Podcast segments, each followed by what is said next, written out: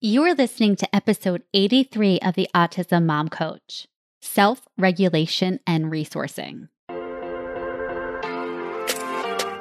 Welcome to the Autism Mom Coach podcast. I am your host, Lisa Candera. I am a lawyer, a life coach, and most importantly, I am the full time single mother of a teenager with autism and other comorbid diagnoses. I know what it is like to wonder if you are doing enough or the right things for your child and to live in fear of their future. I also know that constantly fueling yourself with fear and anxiety is not sustainable for you or of any benefit to your child. That is why in this podcast, I will share practical strategies and tools you can use to shift from a chronic state of fight flight to some calm and ease. You are your child's greatest resource. Let's take care of you. Hello, everyone, and welcome to another episode of the podcast. I am so glad you are here and I hope you are doing well. This week's episode is a continuation from last week's discussion about the nervous system and creating internal safety. And one of the ways that we can create internal safety for ourselves is through resourcing. That's why in this week's episode, I'm going to teach you how to resource yourself when you are in fight, flight, or shutdown so that you can create safety and regulate yourself. This is because, from a nervous system perspective, you are dysregulated when you are in fight, flight, or shutdown. We always talk about our kids and their dysregulation. Well, the same thing happens to us. We get really angry or really upset, our emotions are high, and our rational thinking is low. We are reacting and not responding. If we want to shift from reacting to responding, we need to know how to regulate and resource ourselves.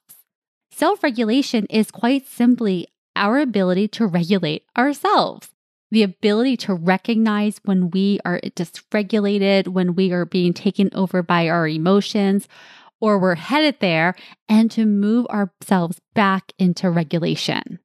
One way to do this is by resourcing. Resourcing is a key component of somatic therapy and trauma work. It involves identifying and nurturing internal and external resources that can help you feel safe and supported while you are exploring challenging emotions or even traumatic memories.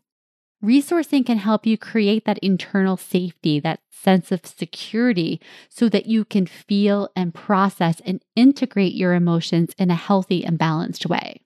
And when you are resourced, you are better able to self regulate by managing and modulating your emotional responses.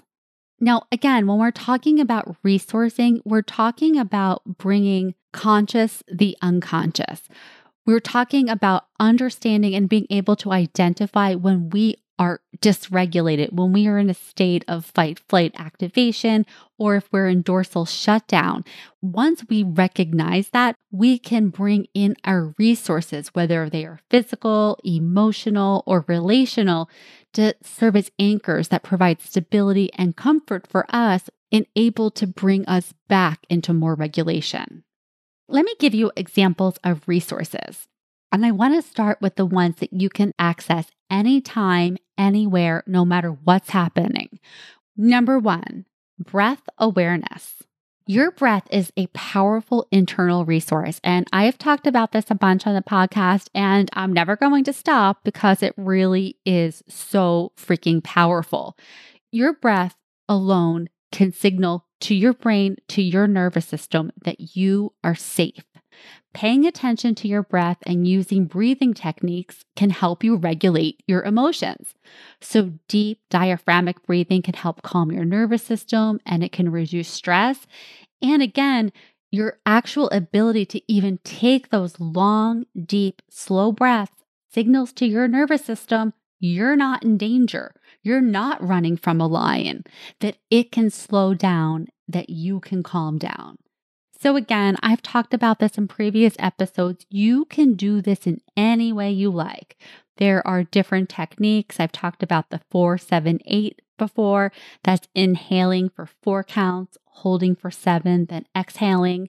You can do the box method that the Navy SEALs use, where you can picture yourself, you know, breathing in, holding, and breathing out as you go along the edges of a box. You could pretend you are breathing in the smell of something you like and blowing out birthday candles.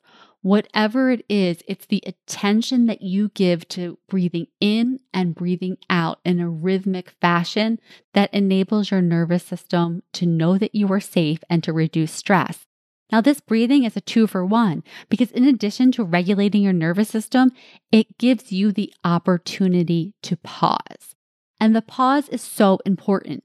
That is because when you are in fight flight, and again, I think that's where most of us are living, Speed is fuel. So, whatever you can do to slow it down is a plus. All right, another resource is touch. Now, this could be your hand on your own heart or rubbing your hands together. It could be by touching a comforting object. So maybe you, there's a bracelet, it could be a ring, it could be your hair, anything that you touch that gives you some comfort in your body. Another resource is sight or visualization. So, sight could be focusing on the present, taking in your surrounding. What are five things I can see? How many things in this room are red? How many things in this room are yellow? Anything that brings your focus into the present moment and has you slowing down, that can be a resource. Or visualizing, visualizing people places, or experiences that bring you comfort, that bring you a sense of safety, these are all resources that you can use. So for me, I like to visualize petting my cat.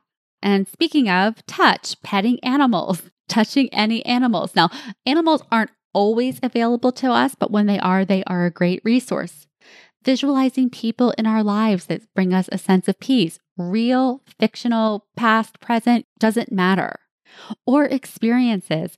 Maybe there's a vacation spot that you love. Maybe there's a spot in your home that you love. And then whenever you are there, you feel relaxed. Whatever it is for you, visualizing that experience, bringing it to life in your nervous system can serve as a resource for you when you're feeling dysregulated. Number four, mantras or affirmations. Depending on the situation, words might be helpful for you, and depending on the situation, the words you use might be different. One go to for me that I love for almost everything is the serenity prayer.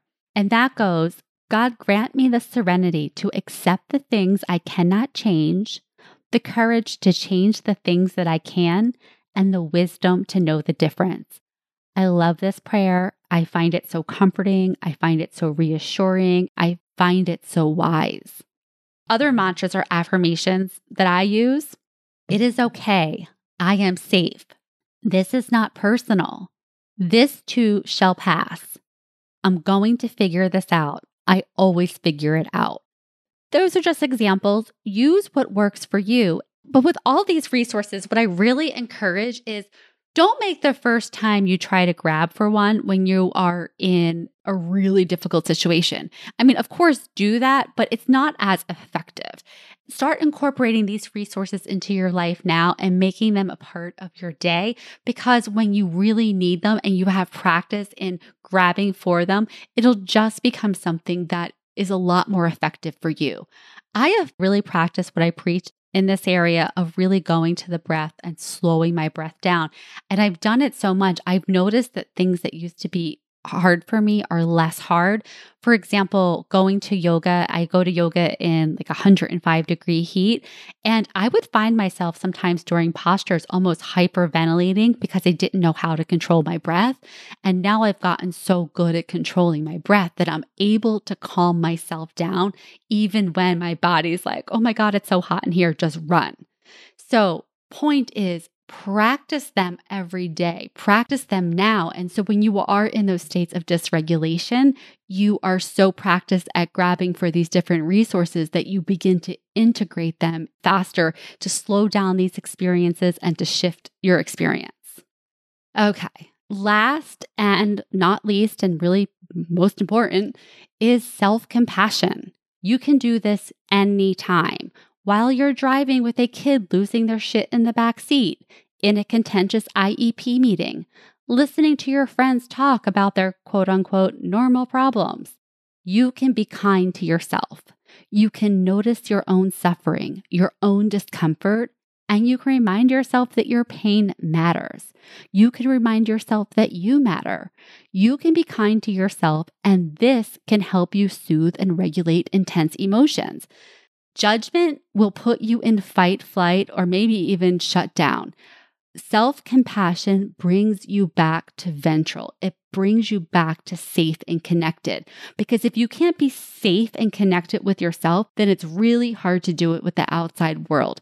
So being kind to yourself, giving yourself grace, making this an actual practice for yourself will help you with creating internal safety for yourself. It will help you create internal safety for yourself by self regulating your own emotions. And what's more powerful than that? We all have so many things that we deal with in our day to day lives that are challenging and they create big emotions for our children and big emotions for us. What better thing to be able to do than to understand your own emotional experience and understand how to shift it? That's the power that you have with these tools. All right, that is it for this week's episode. I want you to listen to these last two episodes more than once because next week I'm talking about the F word, and that is fear. I'm going to start talking about the really difficult emotions that we experience as part of the grief and the loss of special needs parenting. But before I did that, I really wanted you to have some resources for yourself to understand your emotional experience a little bit more and to have the ability to create internal safety for yourself while we talk about these more challenging emotions. All right, that is it. As always, if you want to dive deeper into this work, if you want to start implementing what I teach in your day to day life, applying it to the specific situations that you are facing, schedule a consultation call for my one on one program. This is your chance to talk to me about your pain points as an autism parent and for us to figure out whether it makes sense for us to work together. You can schedule your consultation call by going to the episode notes or to my website under Work With Me. All right, that's it for this week. I will talk to you next. Have a great week. Thanks for listening to the Autism Mom Coach. If you are ready to apply the principles you are learning in these episodes to your life, it is time to schedule a consultation call with me. Podcasts are great, but the ahas are fleeting. Real change comes from application and implementation, and this is exactly what we do in my one on one coaching program. To schedule your consultation, go to my website, theautismmomcoach.com, work with me, and take the first step to taking better care of yourself so that you can show up as the parent you want to be for your child with autism.